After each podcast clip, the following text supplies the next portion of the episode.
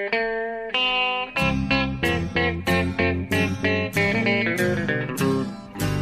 out there, we're on the air. It's hockey night tonight. Tension grows, the whistle blows, and the puck goes down the ice. The goalie jumps and the players bump, and the fans all go insane. Someone roars, Bobby scores at the good old hockey game. Oh, the good old hockey game is the best game you can name. Hallå, hallå, hallå, hallå, hallå, hallå! Yes, hallå och välkomna till NHL-podcasten med eh, Jonathan Bambi Ondskan Ekeliv i Stockholm och mig Per Bjurman i New York. Det är dags för avsnitt nummer 209 och det är sista delen i vår stora säsongspreview där vi ska gå igenom den sista divisionen vi inte har tittat på än och det är Pacific Division längst bort i väst. Eh, vi kommer dock att hinna med ytterligare ett avsnitt innan, innan grundserien brakar igång och då går vi mer in på tips och, och lite så vad vilka som kommer att vinna Hart och, och Rock, ja alltihop. Ja, visst, då, då kommer liksom tok-tipset där som vi får stå för i princip resten av säsongen. Ja, men då, då ska vi slå fast eh, ännu mer exakt vad vi, vad vi tror. Nu ska vi mer analysera tror jag. Ja, och eh, vi, eller snarare du, har ett, ett lite tajt schema idag. Du måste jobba med speedway och allt konstigt varje. På Eh, riktigt speedway alltså. Ja visst, så är det. Du ska ut och varva med, med cykeln och Ja. spruta grus i kurvorna. Havremoppar eller vad kallas det? Jag vet inte. Ja. Jag kan mycket lite om motor. Men jag vet att de sprutar grus i speedway i alla fall. Ja, då vet jag att jag har ju inte en körkort. Så, så min, eh, det är en kollega på redaktionen brukar säga att jag har inte mycket motorolja under naglarna. Det, det, det stämmer tyvärr. Det är, det, det är inte min eh, stora eh, styrka. Men när jag växte upp då fanns det en som hette Michanek. Han var duktig som fan. Ja, det är sant. Ja, jag, jag, jag är ändå uppväxt under hela liksom, Tony Rickardsson-tiden och allt det. Ja just det. Och, Tony, eh, han är från Dalarna. Han är ju från Dalarna. Det, här är bittergrejen, du vet den. Ja. Ja, det där var dåligt. Det där var Ja, inte just någon... Okej, jag är inte bitter. Jag får göra speedway ikväll. Ja, det var lite bättre. Ja, lite bättre. Mördande. Mördande. Mördande första kedja i Boston där med Bergeron. Alltså. Det är otroligt. Vilken lirare. Ja. ja. Ja. Men du, eh, och så- och ju därför då, för att du har lite bråttom här så ska vi inte eh, ta så jättemycket om vad som har hänt. Eh, jag har ju också mycket att göra. Det är ju så att den här NHL-bibeln vi gör varje år, den är under produktion och det har varit det är otroligt mycket som ska eh, göras och skrivas eh, och jag är mitt uppe i det.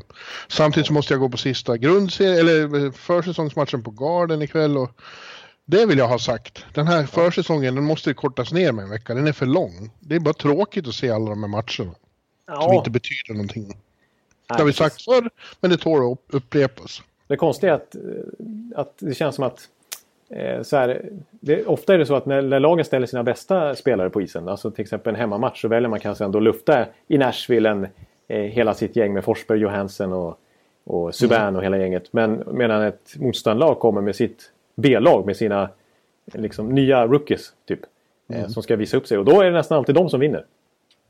Det, jag, jag tycker det är väldigt genomgående. de, har, de är ju de som har någonting att spela för. Precis, det är de enda som bryr sig.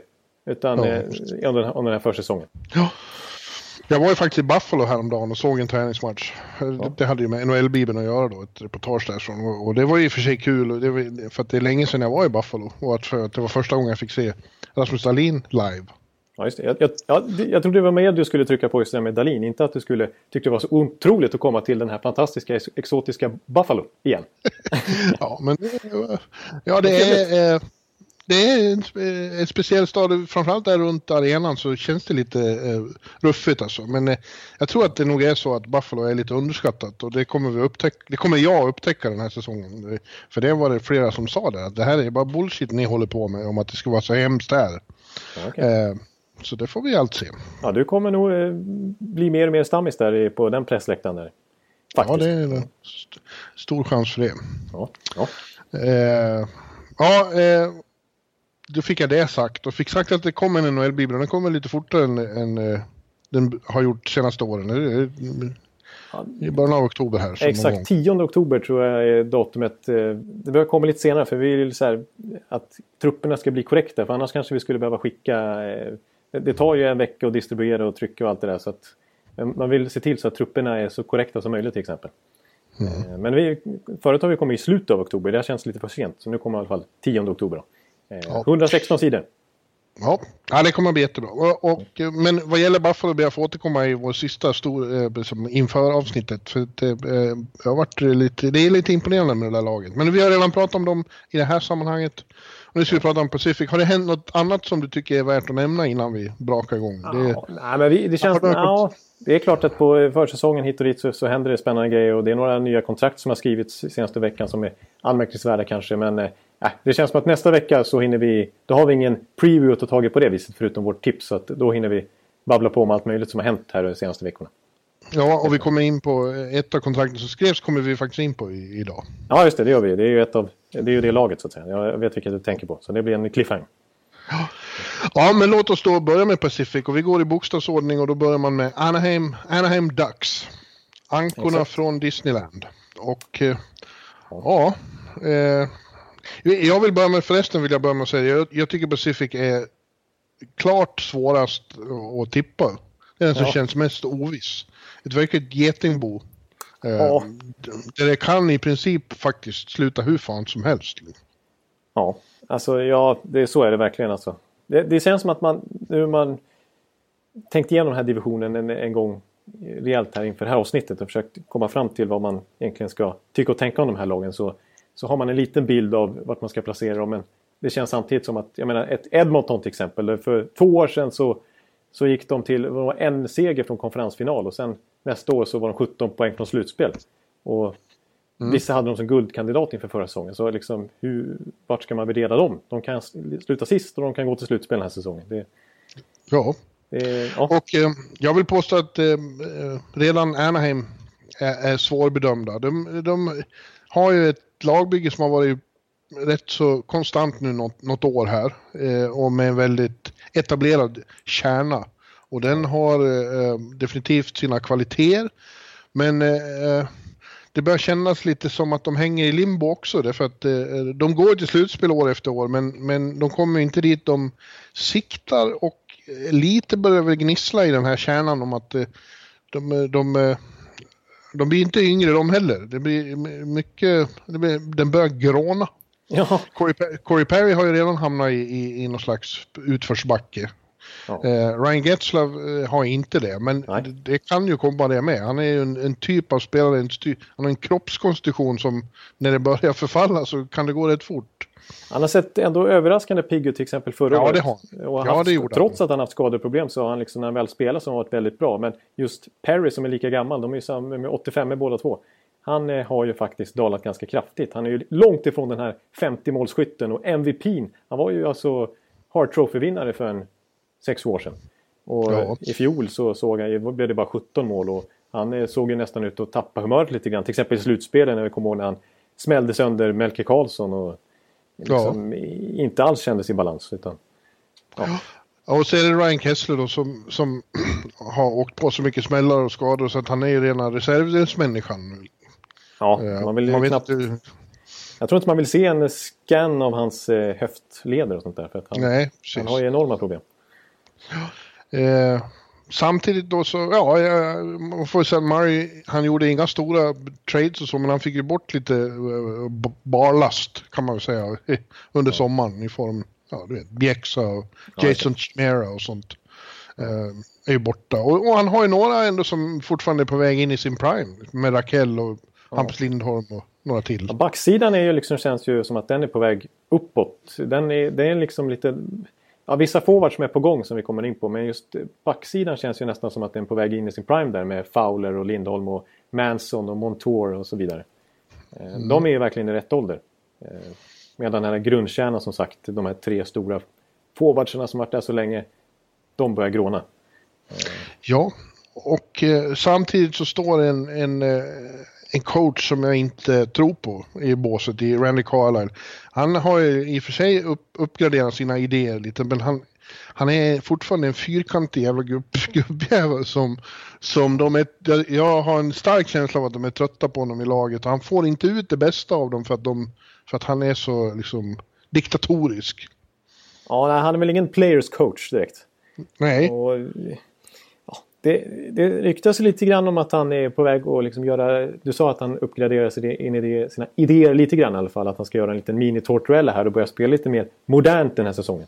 För de blev ju svepta av, av San Jag Jose. tycker i och för sig att han har börjat med det redan mm. eh, sen han kom tillbaka från Toronto. Han har inte varit lika konservativ i sin syn på hockey men det de har kommit på insett nu att de måste, måste, spela, måste få upp speeden. Att de har varit för långsamma och spelat för mycket eh, öst-väst. Eh, ja. Och stått stilla för mycket. Men alltså det är ju samma material och det är inte bara att knäppa med fingrarna och säga nu ska, ni, nu ska det gå fortare här. Nej, nej precis. Det, det håller jag med om. Men vi får se. Alltså det, det, de, det finns ändå lite, jag tycker ändå så här en... Raquel är vi inne på. Han är, ska vi ju ändå nämna som kanske...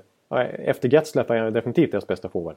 Han är ju nästan på Getzlaff-nivå nu skulle jag säga. Vi, ja. Jag tycker han han fick ju visa upp sig ordentligt för liksom svenska folket i VM. Mm. Där folk förstod hur bra han är. Men vi pratar, mm. Han har mm. gjort över 30 mål två år i rad nu. Liksom. Han kommer upp i nästan 70 poäng i fjol. Och, eh, ja. Det är en ja, riktig klasspelare. Ja. Ja. Eh, men, eh, men sen där bakom det finns ju potential i en Ondrej Kase till exempel om Randy Carlyle skulle få för sig att börja spela sina unga spel lite mer än Nick Ritchie som visserligen inte skrivit på kontrakten. Det är fortfarande bara, det är bara Nylander nu och eh, Ritchie av RFAsen mm. som inte har skrivit på. Men det finns en Troy Terry som kommer upp nu. Sam Steele som jag pratade om redan förra året. Och så. Ja, det finns ju eh, det finns kvaliteter. Jag är bara orolig för uh, den där uh, stagnerande kärnan och för coachen och för en, en hårdnande konkurrens i, i Pacific. Ja. Uh, de har ju definitivt potential att gå till slutspel igen men jag tror att det kan bli en, en tuff kamp i år. Såvida de inte, det finns ju också eh, förstås chansen att Carlisle får sparken och att de anställer någon. Jag tror att han är en av de som sitter i heta stolen. Ja, ska Dallas Eakins få en ny chans? AHL-tränaren vet Min gamla favorit. Ja. ja. Eller Vigneault kommer till gärna. Ja, Nej, Vigneault han kommer till Ottawa. Så jag ja, lovar. Så att eh, Ottawa fullbordar sin, sin renässans här med modernt tänk. Nej, jag bara skojar. Nej, alltså... Eh, nej, jag håller med dig lite grann i analysen kring Anaheim. Eh, om att, ja men hela känslan där. Det, visst, det, det är spännande saker. Backsidan känns modern också. Borde kunna anpassa sig till... Alltså, borde verkligen kunna spela ett, mer, ett väldigt modernt spel och kunna följa med mer offensivt. Men jag tror man kan få ut mer poäng av en sån som Hampus Lindholm till exempel. Ja, det kan man. Det borde man kunna. Ja. Eh, men eh, att, att det fortfarande är, är så viktigt huruvida Kessler och Perry och Getzlaff presterar eh, känns att den övriga forwardsidan, utom Rakell till exempel, är riktigt redo för att axla så, stora, så stor roll. Liksom. Nej. Eh, så Nej, det, det, kan bli tufft. Mm. Ja. Tufft har det också varit för nästa lag i många, många år och det är Arizona Coyotes. Mm. Eh, och eh, ja, jag trodde redan i fjol att nu lyfte det för dem, det gjorde det verkligen inte. De floppade big time igen. Ja. Men jag tänker, eh, jag tänker hävda att Arizona blir årets Vegas. De kanske, inte går till final. de kanske inte går till final, det är att ta i, men jag tror att de går till slutspel nu. Om, och det här är ett stort om då, om de för en gångs skull kan få en okej okay start och vara med lite från början. För det stora problemet flera år i rad har ju varit att säsongen har varit slut i november för att de har hamnat så långt efter. Och som vi har påpekat flera gånger så är det inte nödvändigtvis så att man eh, gör succé för att man är bra med i början. Nej. Men däremot så är man eh, ens öde beseglat om man är för långt efter på en gång i allmänhet. Ja, ja exakt. Det är ju därför vi brukar prata om den här Thanksgiving-spärren ungefär. Att är du långt efter ja. där, då är det nästan då är det på, liksom 80-90% kört. Ja, det är till och med så det, man behöver inte vara så långt efter. Jag pratade med någon om det häromdagen att är man fyra poäng efter vid Thanksgiving så, är, så säger statistiken att det är väldigt svårt att gå till slutspel. Ja, ja det, är, det, är det är så pass viktigt eh, att, få en, att inte liksom hamna efter i alla fall. Under ja. hösten. Att, mm. Och jag tror att det är särskilt viktigt för Arizona därför att de har så otroligt många unga spelare och, och eh, talangfulla spelare som som ju visade i slutet av förra säsongen att de verkligen kan och att det här kan bli ett lag. Och Tocket fick ihop dem tycker jag. Men om de hamnar så långt, om det går så dåligt i början då får de ju inget självförtroende och ingen trygghet och då liksom rinner det iväg. Men skulle de eh, vara med liksom, då, då har jag en, en känsla av att, av att eh, Clayton Keller och company kan eh, utföra stora saker. Ja. ja, jag håller med till viss del. Alltså, för som du säger, att i slutet av förra säsongen så fick de ihop det. Tocke pratade också om att han verkligen kunde implementera sin spelstil, sitt sätt på allvar. Mm. Och Antiranta framförallt var ju tillbaka. Han var ju skadad så mycket i början. Det ställde till det ordentligt att de fick använda en massa backups. Testa hejvilt. Han är, en, han, är, han är ju en klassmålvakt, så är det bara. Så Ranta han hade ju näst bäst räddningsprocent av alla målvakter i fjol. Mm. Det är ju riktigt så. starkt. Och de avslutar alltså med 17 segrar och bara 9 förluster. Eh, slutet. Ja, och nu borde Tocke kunna styra det här laget i den riktningen redan från början. För jag tror att Tocke är en väldigt bra coach och nu har fått mer, liksom, fått armarna runt det här projektet. Ja, ja. ja jag, är, jag är både positiv och lite negativ. Alltså, för jag tycker att forwardsidan, för backsidan och målvaktssidan är bra. Alltså back, målvaktssidan, just Ranta som vi har pratat om. Backsidan är ju den är ju intakt från i fjol och, och, nu är de skadefria från start i alla fall. Oliver Ekman Larsson som har symbolvärdet för hela klubben att han väljer att stanna i åtta år. Mm. Han skriver på ett nytt kontrakt. Nu, kan han, nu får han ju se det här när han har committat till klubben. Och ja. Det skickar ett signalvärde till, hela, till fansen och till medspelarna och överhuvudtaget att, att den, den bästa spelaren i laget liksom vill vara där. Mm. Eh, och så har kanske inte alltid varit nödvändigtvis förut. Shane Doan naturligtvis, men ja, ändå. Ni vet, ni vet vad jag snackar om. Ehm, men, men sen framåt då så, så är det liksom... Alltså det är spännande med alla de här... Dels de som redan kom upp i fjol. Alltså Perlini och Dvorak och så får vi se om det ska bli något av Dylan Strome och Lawson Krause mm. och allt vad de heter. Eh, Christian Fischer. Men, ja, men framförallt Clayton Keller. Ja, Clayton Keller är, han har ju redan bevisat att han är en, mm. riktig, att han är en klassspelare. Eh, men, men sen vet jag inte, för de, de gjorde trots allt bara... Det var bara ett lag som gjorde färre mål i fjol. Och det var ju Buffalo. Annars var Arizona på 30 plats i målligan. Och jag vet ja. inte om, om det räcker med liksom så här... Det kommer att lossna nu för nu har de, de har mer, bättre, betydligt stabilare eh, i mitten där med, med Galchenyuk. Nu är han då oturligt nog skadad här i början av säsongen. Ja. Week to week. Ja, det var ju tråkig start. Ja. Eh, och Strome har väl varit lite week to week också tror jag. Ja, ja. ja. Men jag, jag, jag, jag väljer i alla fall att tro på dem. Så det kommer att bli stora överraskningar i år med, säkert. Och nu i och för sig då så är ju en överraskning en överraskning för att man inte kan förutse den.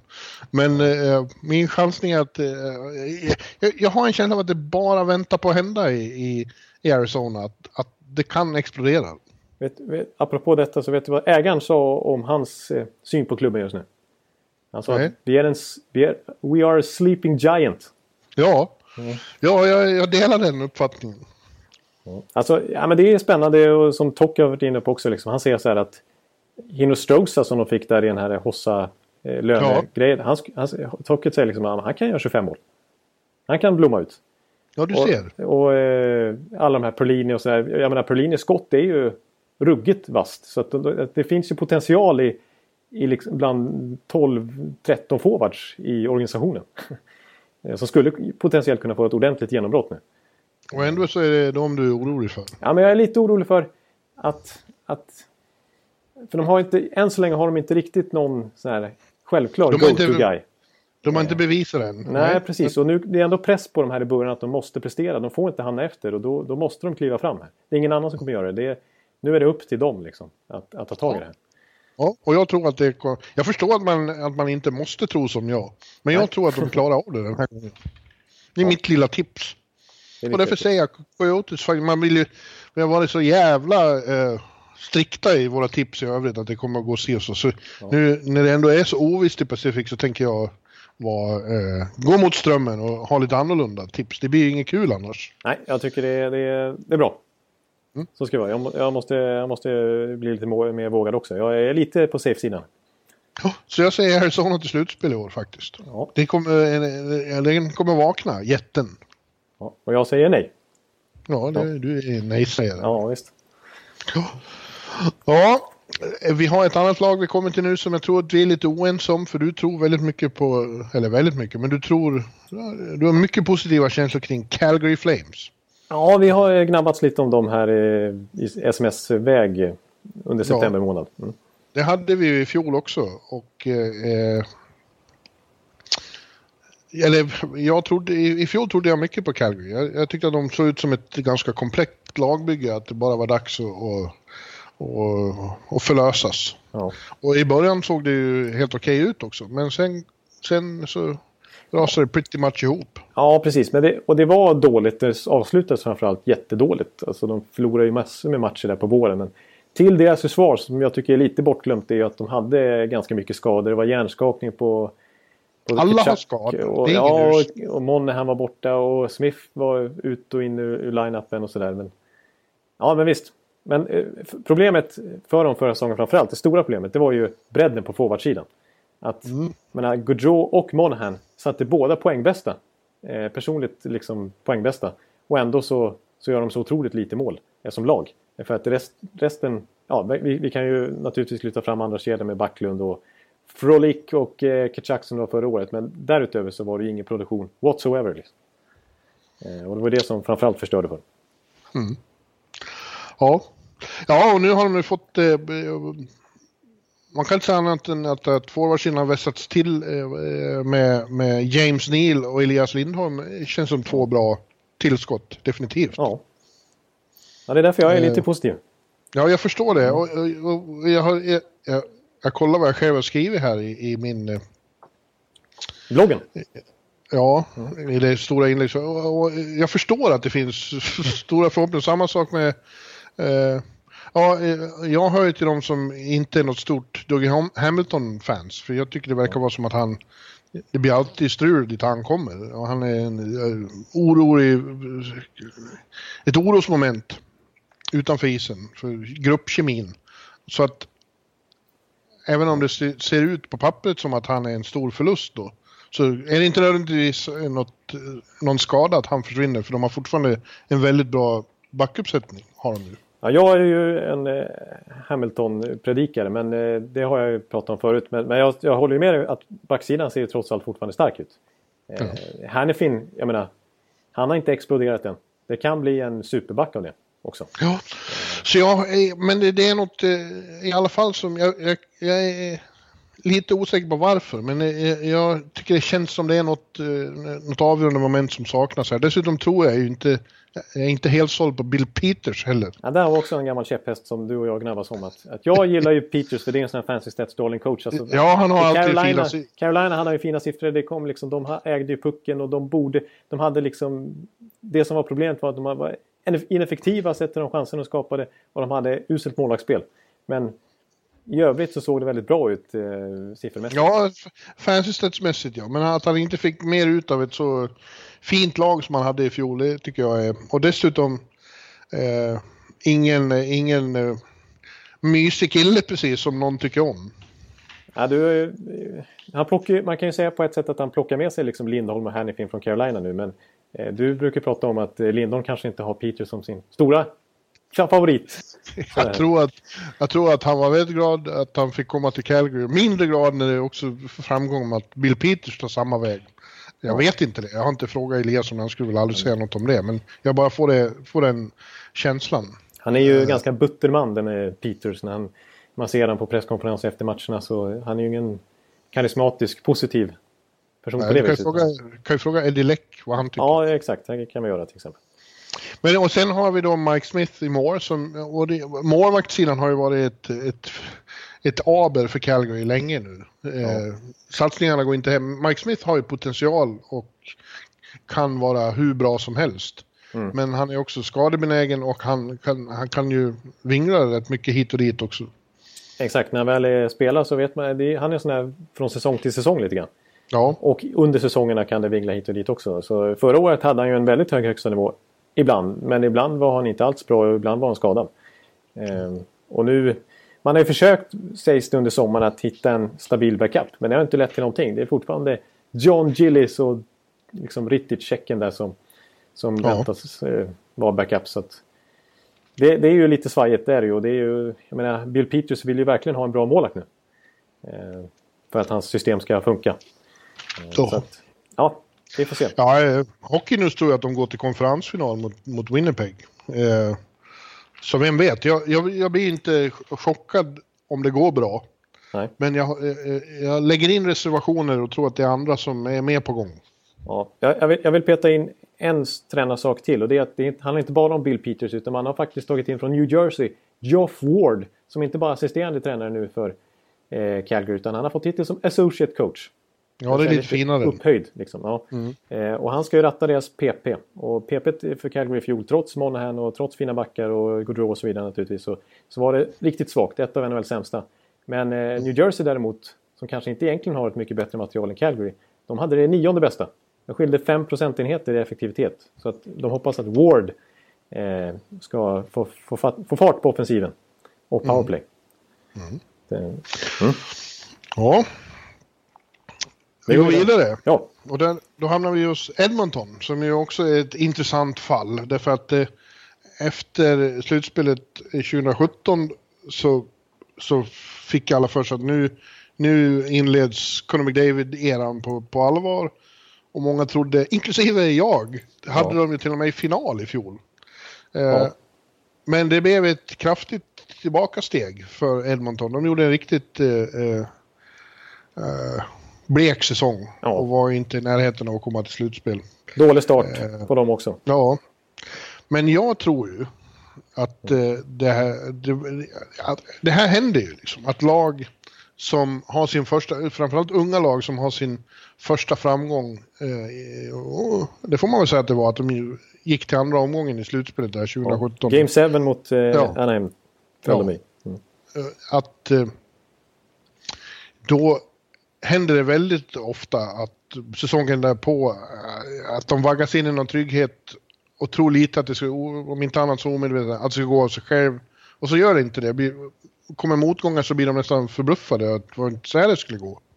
Ja. Eh, och jag tror att det blir en svår, en, en nyttig lärdom för dem. Eh, de har världens bästa spelare och det var inte han som fallerade i fjol. Det var de övriga. Men han är så jävla bra så de andra behöver inte höja sig så jättemycket för att Edmonton igen ska bli en, en, en eh, ett hot. Ja, det tror jag. Nej, precis. Och nu snackas det ju till och med bland medspelare och folk som ser på, på campen här nu att eh, eh Conor McDavid, han är om möjligt i ännu bättre form nu. Han har ja. kommit... Går det att vara snabbare? Ja, det är tydligen. Conor McDavid ser liksom stekigt ut där på försäsongen. Så vi får se om han kan höja sig ytterligare. Han är redan dubbelt regerande poängligavinnare i hela NHL. Så att, som du säger, ja. det, det, det, ska ju, det ska ju inte gå att misslyckas med de förutsättningarna egentligen. Nej. Um, men det är många som rynkar på näsan nu efter fjolårssäsongen. Och det... Ja, men jag, jag, jag, jag, det är ju tröttsamt att, att hålla på och fortsätta såga Peter Cirelli.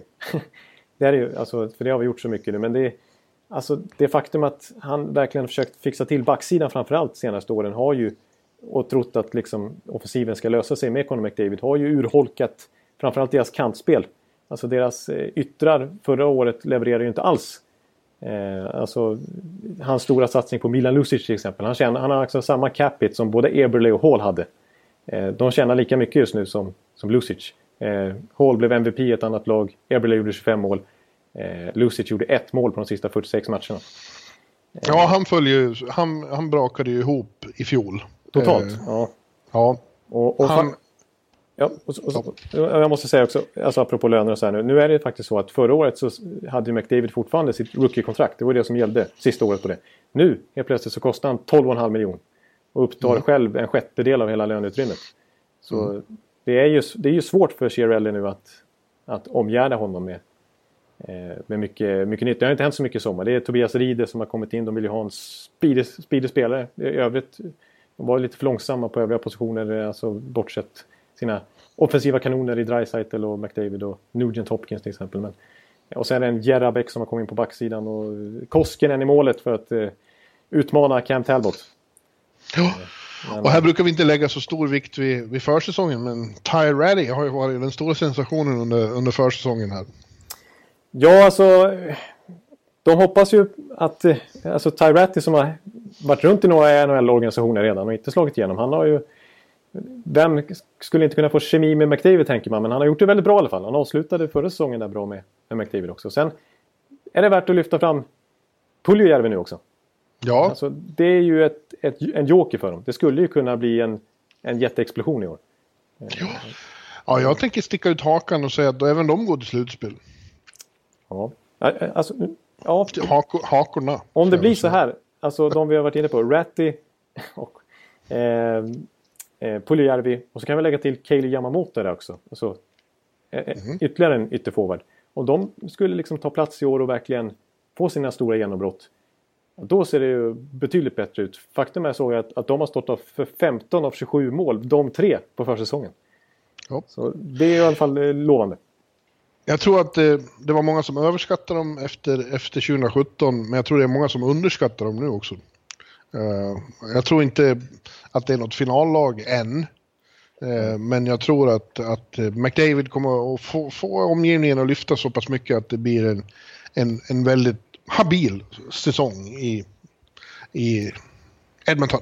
Ja, ja, vi får se. Och sen, ja, kanske. Alltså, en, en, en sån som liksom Klefbom när han har opererats gjorde han väl liksom i, i våras så kanske kan liksom mm. inte störas av skador längre. Och sen så, vi får se. Och så Darnell Nurse som han liksom...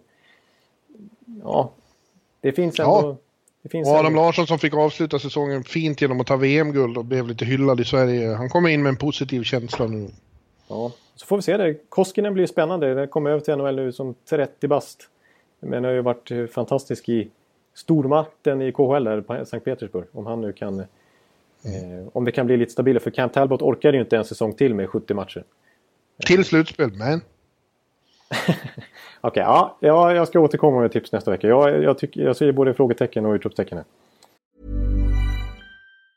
Life is made up of many gorgeous moments. Cherish them all, big and small, with Blue Nile. Whether it's for yourself or a loved one, Blue Nile's unrivaled selection of expertly crafted fine jewelry and statement pieces help make all your moments sparkle. Blue Nile's experts are on hand to guide you, and their diamond guarantee ensures you get the highest quality at the best price. Celebrate a life well lived in the most radiant way and save up to 30% at BlueNile.com. That's BlueNile.com.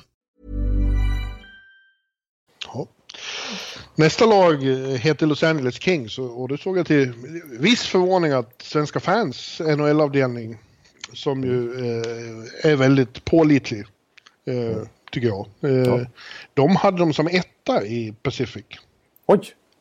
Det tycker jag var förvånande för jag har dem inte ens i slutspel. Jag har dem ganska långt ner i tabellen. Jag tycker att eh, de blev eh, avslöjade i, eh, i sin sweep mot Vegas som varande för långsamma. De gjorde ju en, en mycket bättre grundserie i fjol än vad man trodde för att eh, Hansi Kopta kom ju tillbaka. Han återvann ju, återerövrade sin magi. Ja. och vissa, vissa veteranbilar där hostade ju igång igen. Ja. Och, framförallt Dustin Brown. Ja.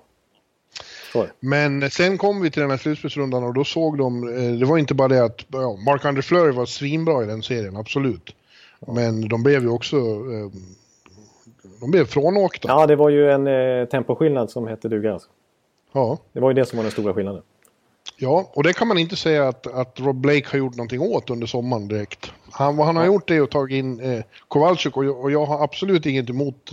Jag tycker det är en, en härlig eh, signing. Jag gillar Kowalczyk och han kommer att vara...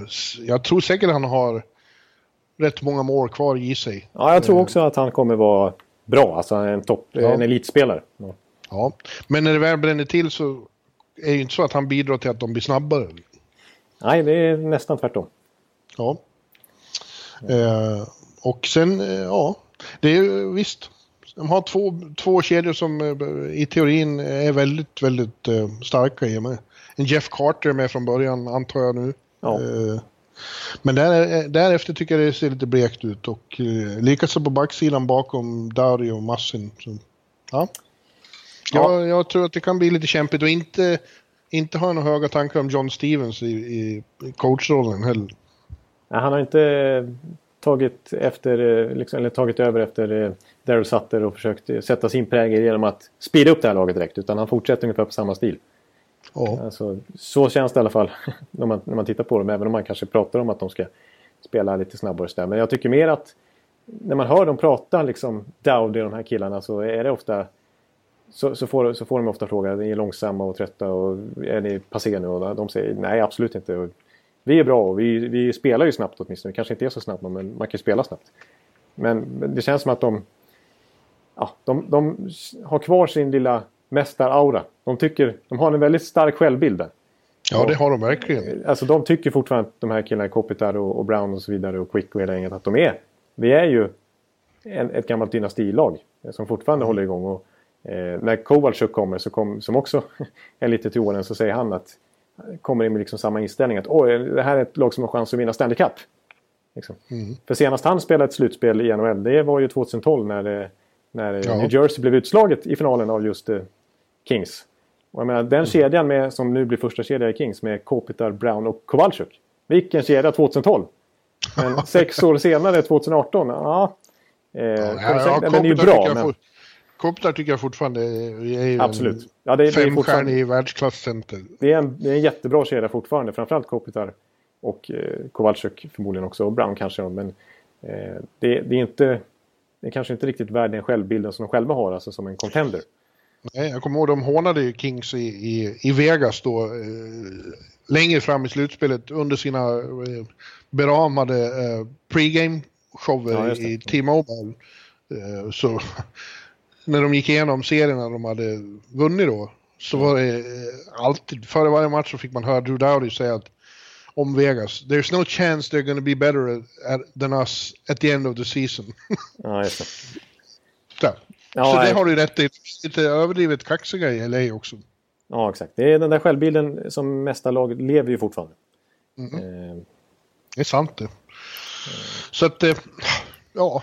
Eh, eh, de är en av anledningarna till att det är svårbedömt i Pacific. Definitivt. Men, men jag tror, ja. Om de tar sig till slutspel så tror jag sen när det verkligen blir åka av att då får de problem. Men jag tror att det blir problem redan innan dess. Ja, då säger jag så här att, att jag håller med om det, det du sa där om att Eh, det blir problem med slutspelet för det är fortfarande det här samma spelstil och det kommer inte räcka så långt.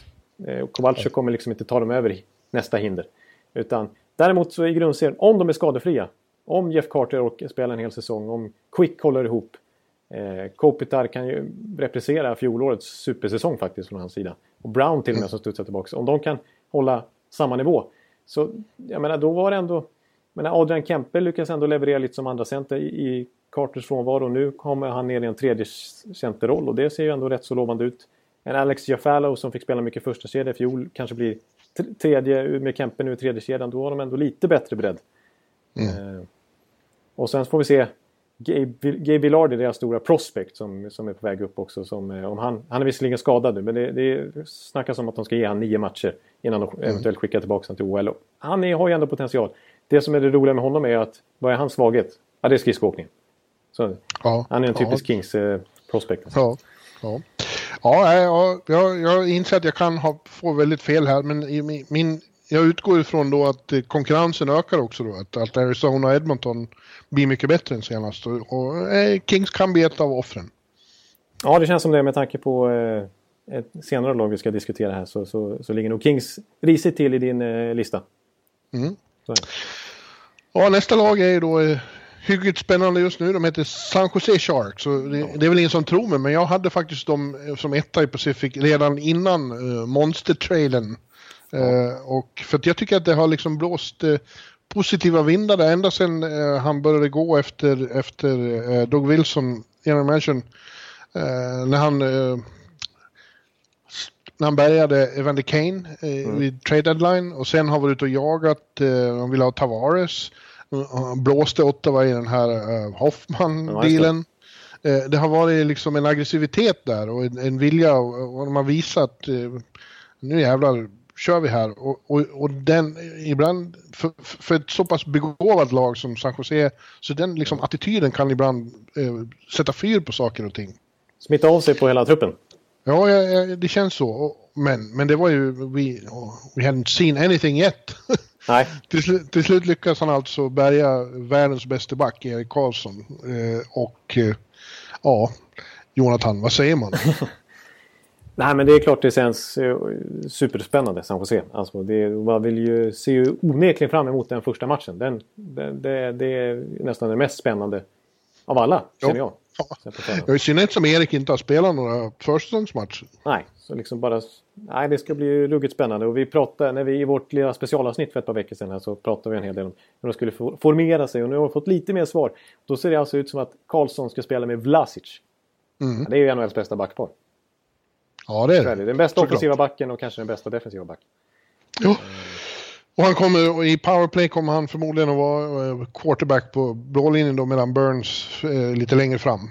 Ja, de ska, det är ju helt klart att båda ska spela i första PP i alla fall. Så har de tränat. Alltså, ja. Det är sjukt, men så är det. Ja, ja det är fruktansvärt. Alltså. Och så har de en Thornton som kan lägga sina mackor, en Pavelski som styr framför mål och, och så... Ja, Couture, Kane, vem de nu vill slänga in. Ja, ja jag, jag, jag är för, för mig är San Jose sen, sen den här traden en, inte bara etta i Pacific, de är ju en, i högsta grad en contender. Ja, det måste jag ju. Det är bara att stryka under. Ja. Med, med den här backuppsättningen och i laget i övrigt också. Vi har varit inne, namedroppat några forwards men de har inget problem på målvaktssidan heller direkt. Martin Jones är ju fullt kapabel att uh, kunna leda ett lag någonstans.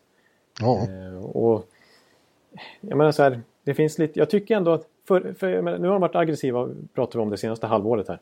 Men förra sommaren gjorde de ingenting.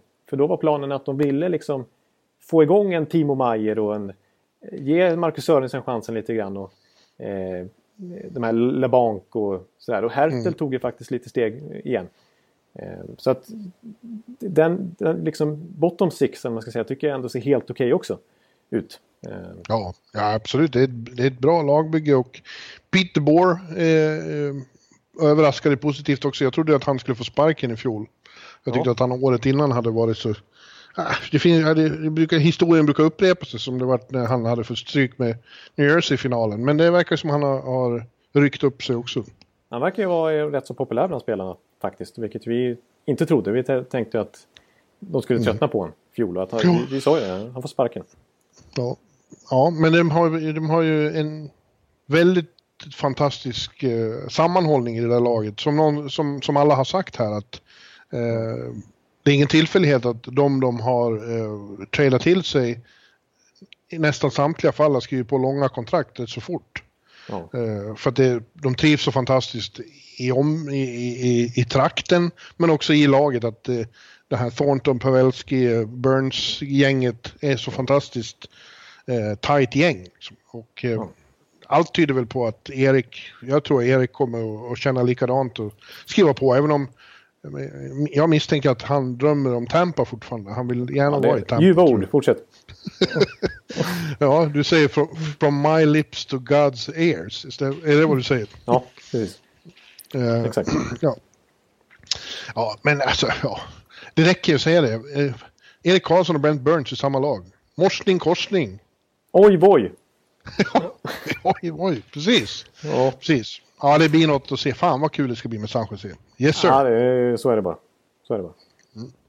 Lika kul tror jag inte det kommer bli för Vancouver Canucks. Eh, där blir ju... Till att börja med måste de hantera ett, eh, ett enormt tomrum hockeymässigt men ännu mer eh, psykologiskt, tror jag, mentalt. Att mm. För första gången på hela jädra 2000-talet så är inte bröderna Sedin del av Vancouver Canucks längre. De gick ju i pension.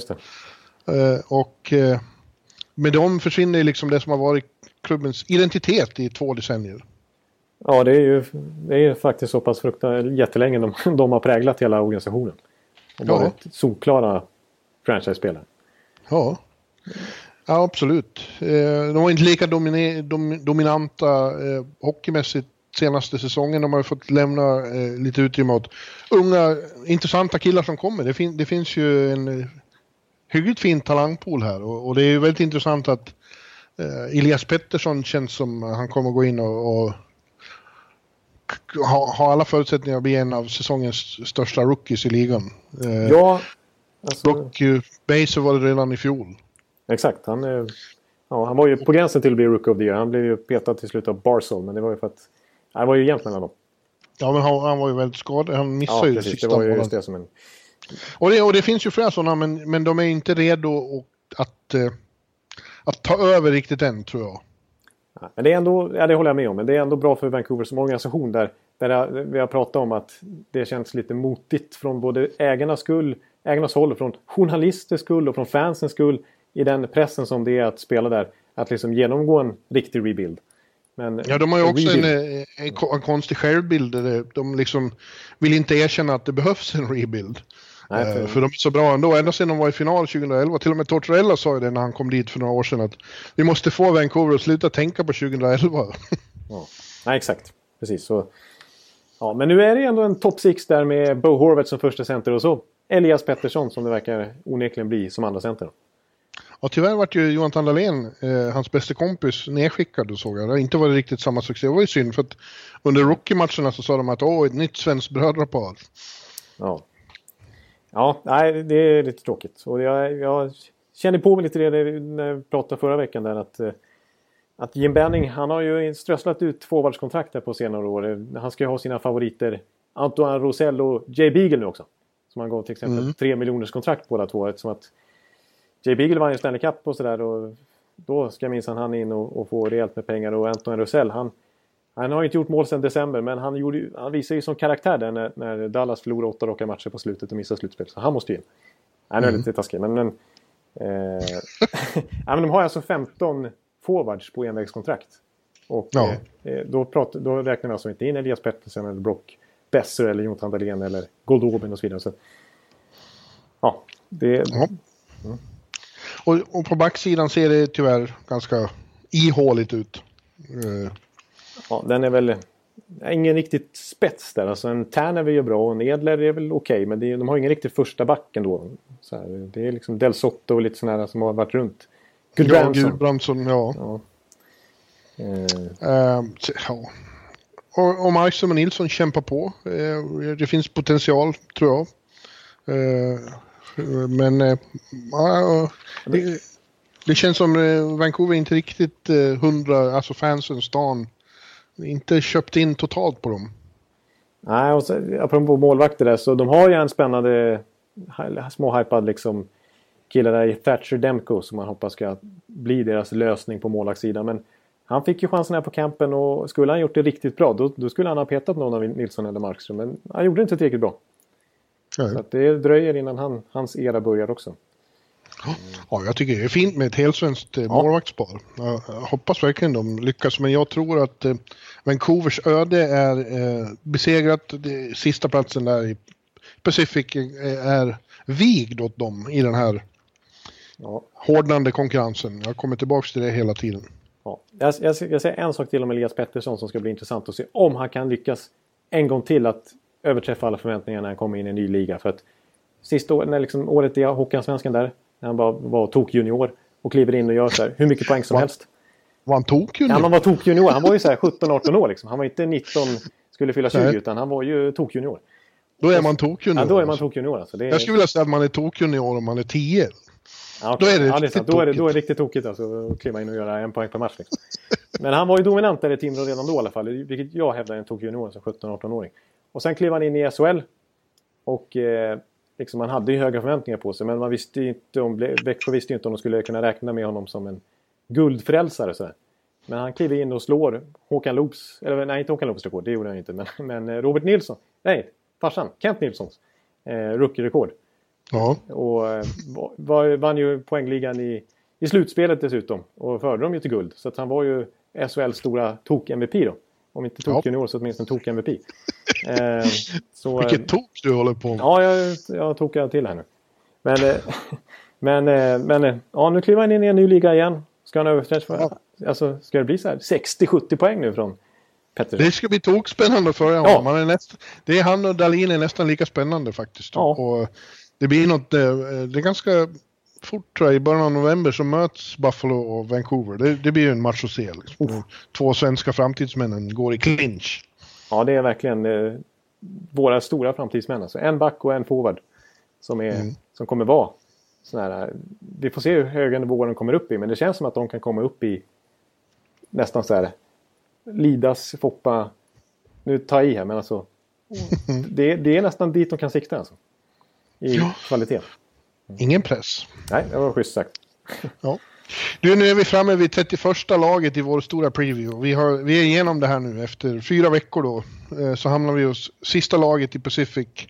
Och eh, det kan vara det mest svårbedömda av dem alla. Eh, för det är ja. Vegas Golden Knights då. Vi, vad gäller dem står vi inför en situation. Vi, det har aldrig funnits ett sånt här lag någonstans. Ja. Att ta ställning till. Jag menar ett expansionslag som går till final ja. sitt första år. Och sitt andra får plötsligt gå in med förväntningar och press på sig. Vad, vad händer då? Vad... vad innebär det här? Nej, totalt eh, ingen aning om vad det här innebär i ett omklädningsrum. Liksom, tankarna och hur, vilken stämning som råder just nu. Alltså hur det här kommer påverka när de plötsligt har press på sig. Ett moment som ju rimligen försvinner är det här Misfits-temat som de, som de liksom kramade så mycket näring ur i fjol. Att de var alla eh, skickade från andra lag och, och brann av revanschlust. Eh, ja. Riktigt så är det ju inte längre. Nej, precis. Så, nej, precis. Det är det, det är det som jag är lite spänd på att se hur, hur de kommer att hantera. För det är ju som du säger, de var ju så just det här med Misfit-grejen att de kom till ett lag utan hierarki. De fick skapa den själv. Och, ja, exakt. Och, och, nu när de kommer in i en ny säsong och vi, kommer, vi kan konstatera här att de har plockat, satsa lite grann genom att ta in en Pacioretty och de har tagit in en Paul Stastny. Det är ganska feta värvningar.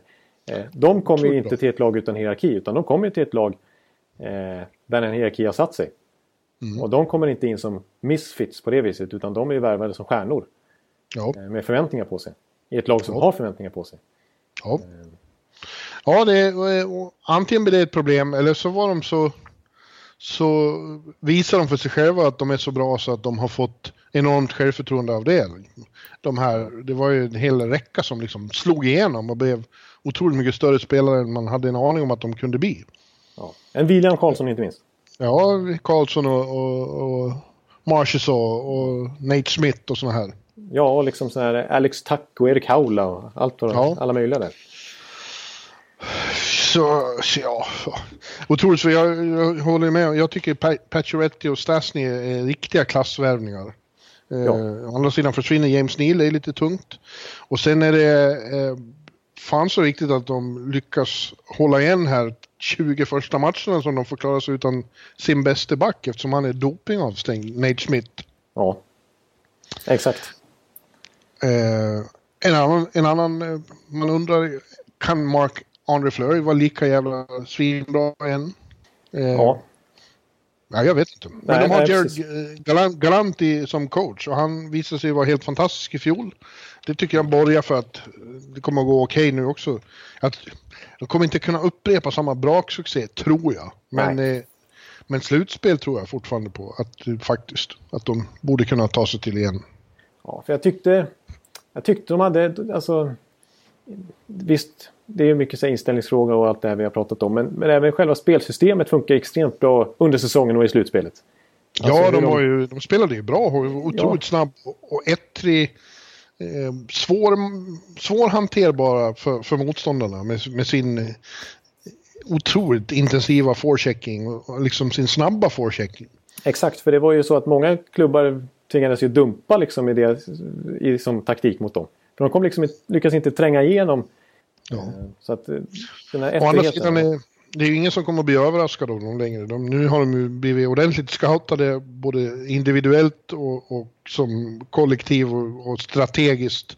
Och ingen kommer att bli paff över att komma till Team Mobile och uppleva den eh, fantastiska partystämningen där.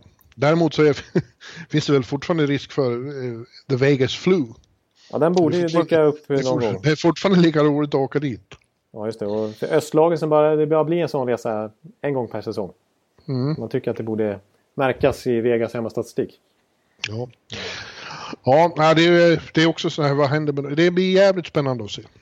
Ja, ja, ja det, finns, det, är verkligen, det finns verkligen frågetecken men samtidigt spännande också. Jag måste, vi sa att de tappar James Neal och de tappar David Perron till exempel. Men man tycker ändå att en andra kedja med, som utgörs av eh, Stasny och, och eh, Pacioretty är vassare än Neil och Perron.